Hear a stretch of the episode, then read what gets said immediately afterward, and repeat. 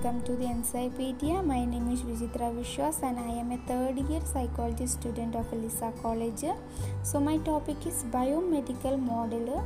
So this theory assumes that all the illness can be explained on the basics of a somatic bodily process such as biochemical imbalance of neuropsychological abnormalities it is a reductionistic model.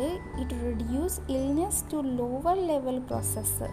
It is also a single factor model. It explains illness in the term of a biological man- malfunctionings rather than recognizing that a variety of factors.